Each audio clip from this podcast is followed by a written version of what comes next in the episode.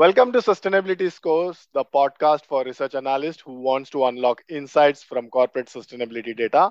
I'm your host Vikram Shetty. Today I'm joined by my guest Akim to talk about sustainability compliance. Akim, welcome to the show.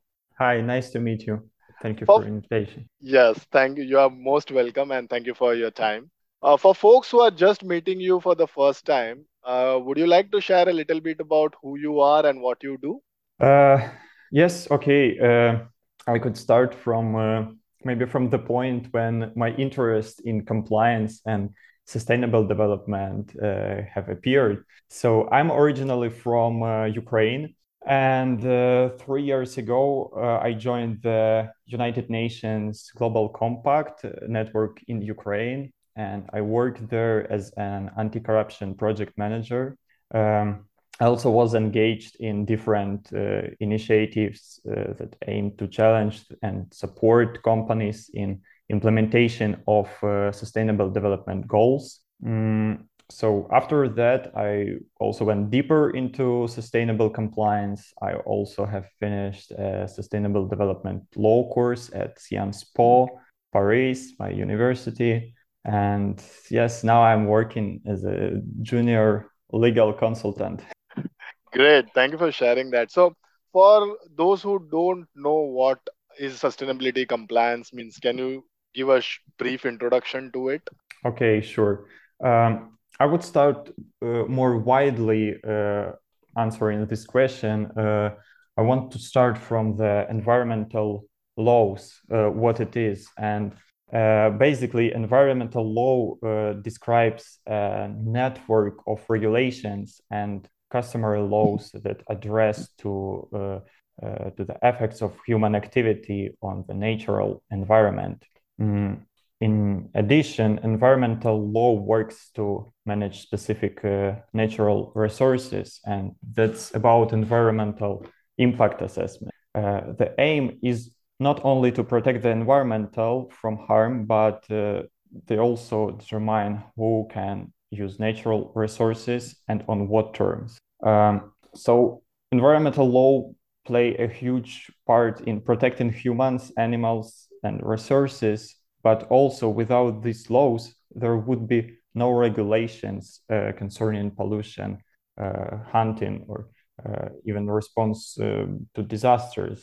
And uh, the thing is that uh, negligence of these laws could result in various punishments like fines or uh, in some extra cases even uh, jail time. Right.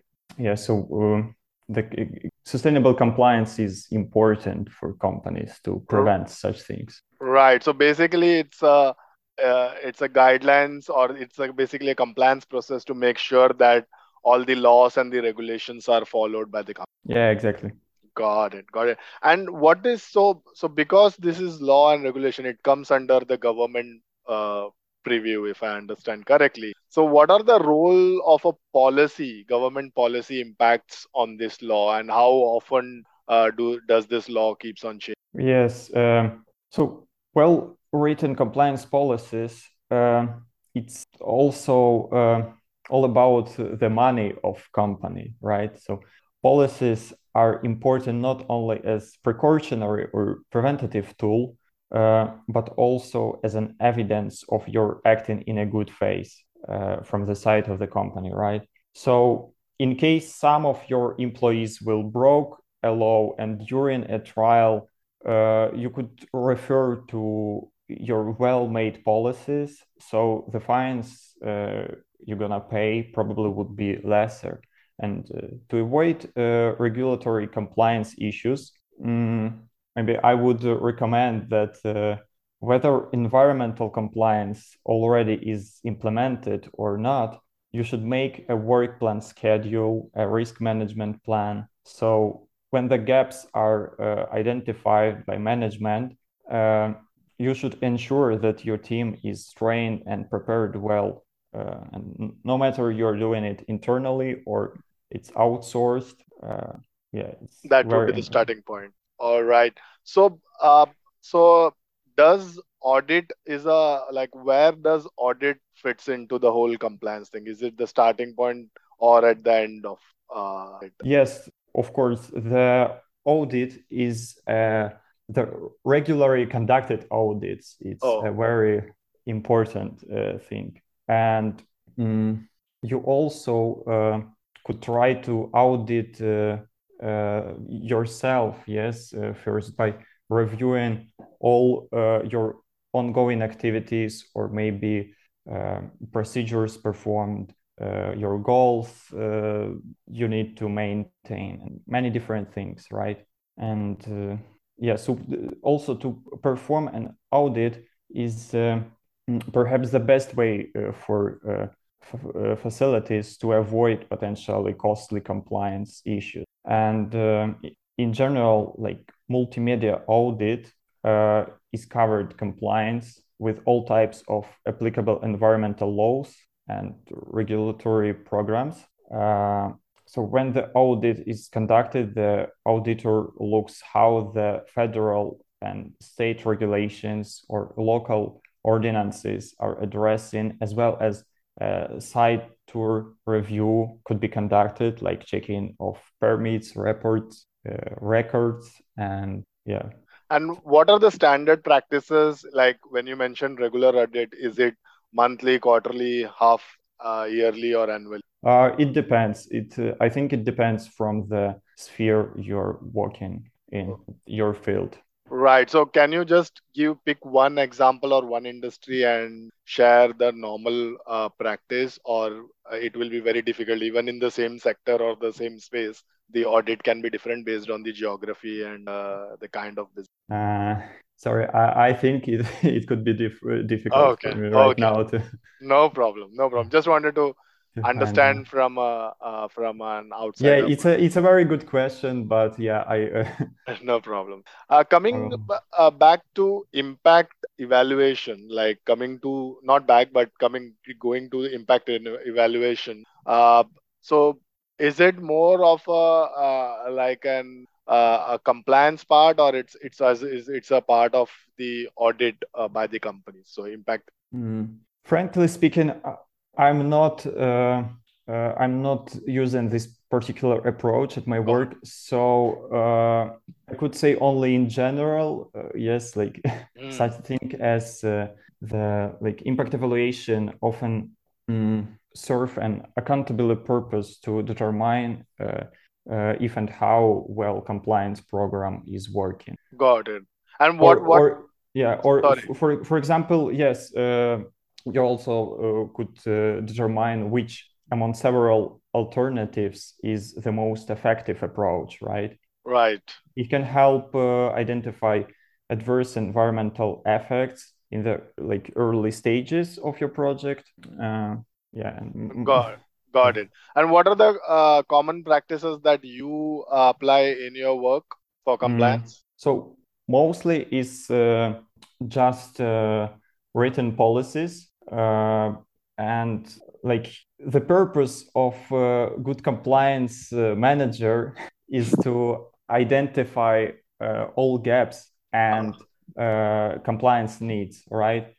so you could advise a facility on how to fill the gaps and take uh, corrective actions. So the compliance manager should uh, have a detailed knowledge of all environmental laws and regulations, and you should uh, have compliance experience with all environmental media. Like, right, right, got it, got it. So, so basically, a, a, a day in your job looks like uh, going through uh, a lot of documentation, permits, laws, current practices, and kind of uh, finding any loophole, not loopholes, but any particular gaps or mistakes and bringing it out. Is is that uh, correct, or like how how how? Uh... Yes, yes, exactly. Like uh, your day to day job is. Uh, you should look how to improve your compliance programs, right? Got and it. also uh, like to stay ahead of the uh, changes in regulations and technologies maybe uh, you should be in, up to date all this time and it's an ongoing process right right so yeah, you should be in contact with the consultants, regulatory agencies to review updates of regulations. Right. You just mentioned uh, be up, uh, like be live and updated with technology. So can you give an example? How does technology plays a role in compliance? Uh, yes, there is a like big trend of uh, collecting uh, like uh, big data. Mm. However, I also am not working with uh, this uh, particular it. approach. Yeah, but right. And uh, uh, while we are in the uh, data and technology part, uh, do you work with evidence-based compliance, or do you have to keep tracks of all the evidences to basically produce it when the regulatory comes and want to verify it? Does it is it that a part of your role? From time to time, yes. and like the uh, evidence base, you could like by using the evidence base, uh, you could forecast uh, specific risk factors and enabling technical assistance to be offered where uh, needed most. Got so, it. Yeah, but th- by this you could uh, identify like peer facilities that have overcome similar uh, compliance challenges and speed up your own learning. And also by pairing similar uh, compliant and non-compliant cases, you could uh, jumpstart this uh, type of knowledge. Got it. Is, is there any uh, insights or uh, a finding that uh, somebody who is not a part of uh, sustainability compliance would not know something something that's a part of your role which you find very uh, amazing or like uh, very nice to share to the listeners? That's a good question. Actually, um, I just uh, keen on uh, with my job, yes, and uh, I like that uh, by doing my job, there is a, a biggest aim like of the protecting the environment from right. harm Right. Uh, yeah. Yeah. So it's it's more like a a, a proactive approach uh, than more like a reactive approach. Before the damage, only you uh, save it from happening, and that's kind of what excites you. Uh, that has been great. Uh, where can people find you online? Uh, yeah, people could find me on LinkedIn. Just type in my name, Akim Kibnovsky. right. And yeah, thanks for having me.